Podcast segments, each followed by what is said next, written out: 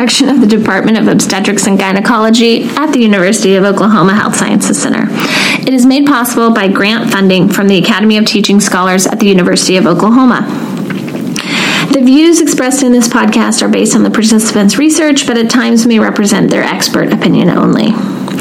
Thanks for joining us today. Our guest today on the podcast is Dr. Camille Gunderson. She is a GYN oncologist here at the University of Oklahoma. She completed her fellowship here last year, and we are glad to have her on our faculty. Welcome, Dr. Gunderson. Thanks, Dr. Smith. I'm happy to be here.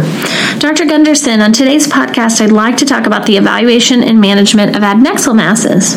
This is a common problem we encounter here at our university. Sometimes we see patients who present with a mass found incidentally, and we also see patients who come in with complaints of pain that's caused by an adnexal mass. Can you give us an overview of how common these masses are? Uh, adnexal masses vary in frequency by age, but overall are very common. Approximately 5 to 10% of women in the United States will undergo surgery for a suspected ovarian neoplasm at some point during their life. The majority of adnexal masses are benign, but the risk of malignancy increases with age. The lifetime risk of ovarian cancer in United States women is about 1 in 70 or 1.4%. Okay. Can you tell us about what approach we should use when we see an asymptomatic patient with an adnexal mass? Let's say something we see pretty frequently a woman who has a mass found on CT done after she's in a motor vehicle accident or presents the ER for some other complaint. Well, the approach of what to do when you find an adnexal mass is really based on two fundamental questions. The first of which is what is the suspicion that the mass is malignant? And two, is the patient symptomatic? In the situation you've asked about here, where the patient's asymptomatic, stratification by risk of malignancy is key. A thorough history and physical exam should be performed first. Pelvic ultrasound, which is typically performed transvaginally but can also be done transabdominally depending on the location of the mass, is the most valuable initial tool for imaging and should be considered the first choice modality. In addition to size, complexity of the mass may be gleaned from ultrasound. The risk of malignancy increases with increasing complexity. Complex features include thick septations, solid components, nodularity, and surface excrescences. The presence of ascites may also be seen on transvaginal ultrasound in the posterior cul-de-sac, which is certainly associated with ovarian malignancy, but could also be due to other causes such as portal hypertension or congestive heart failure. Depending on the situation, further imaging with CT scan may be performed when one is concerned about the presence of metastatic disease.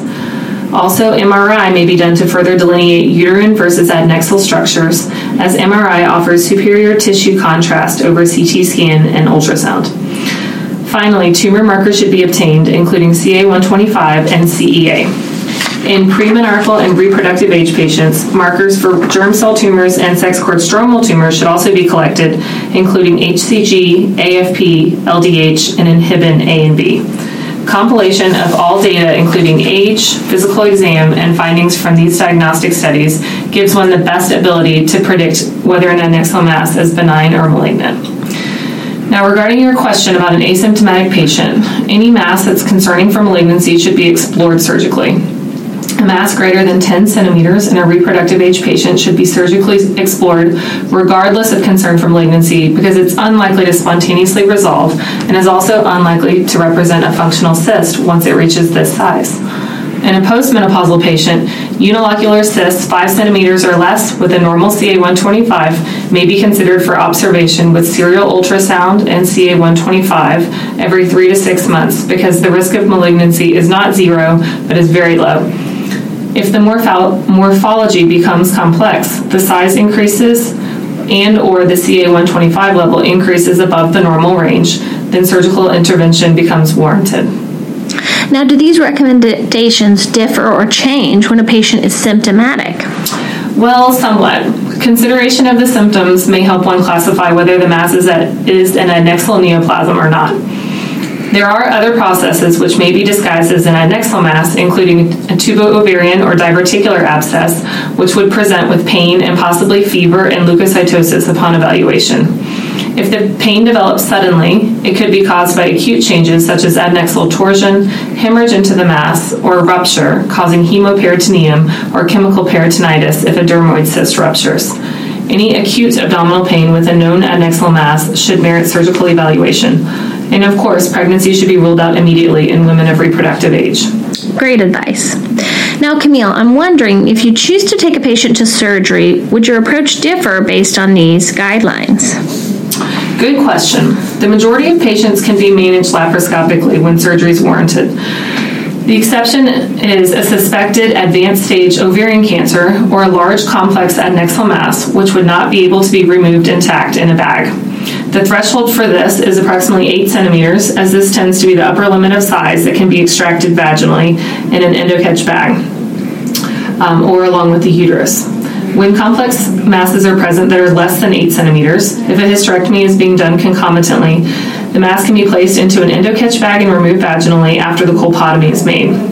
If the patient has already had a hysterectomy or declines a hysterectomy, aspiration of the mass, once it is contained within a cinched bag, may be performed with a plan to send the fluid for cytology and the cyst wall to pathology.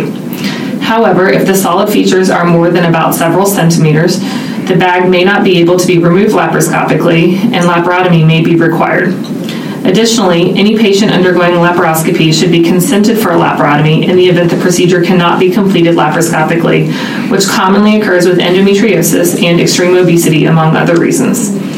Regarding washings, any suspicious mass should have pelvic washings collected at the beginning of the case for cytology to enable staging if the mass is found to be a cancer.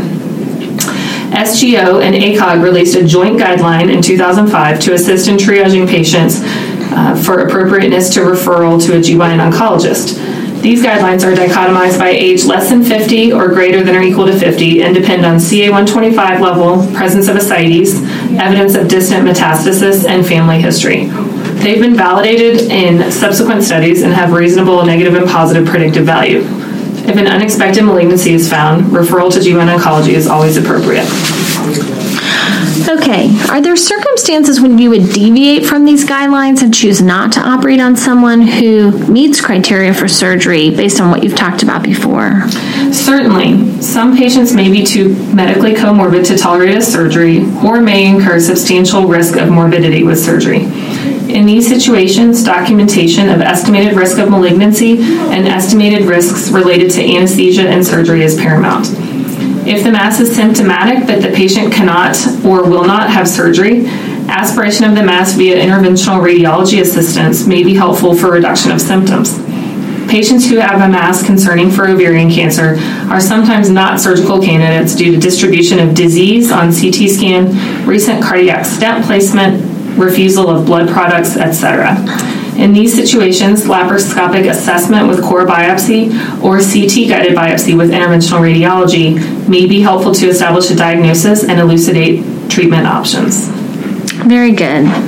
And finally, can you talk about new testing or technologies that can help us evaluate adnexal masses and assess our patient's risk for malignancy? Well, there are several new markers which have been developed in recent years.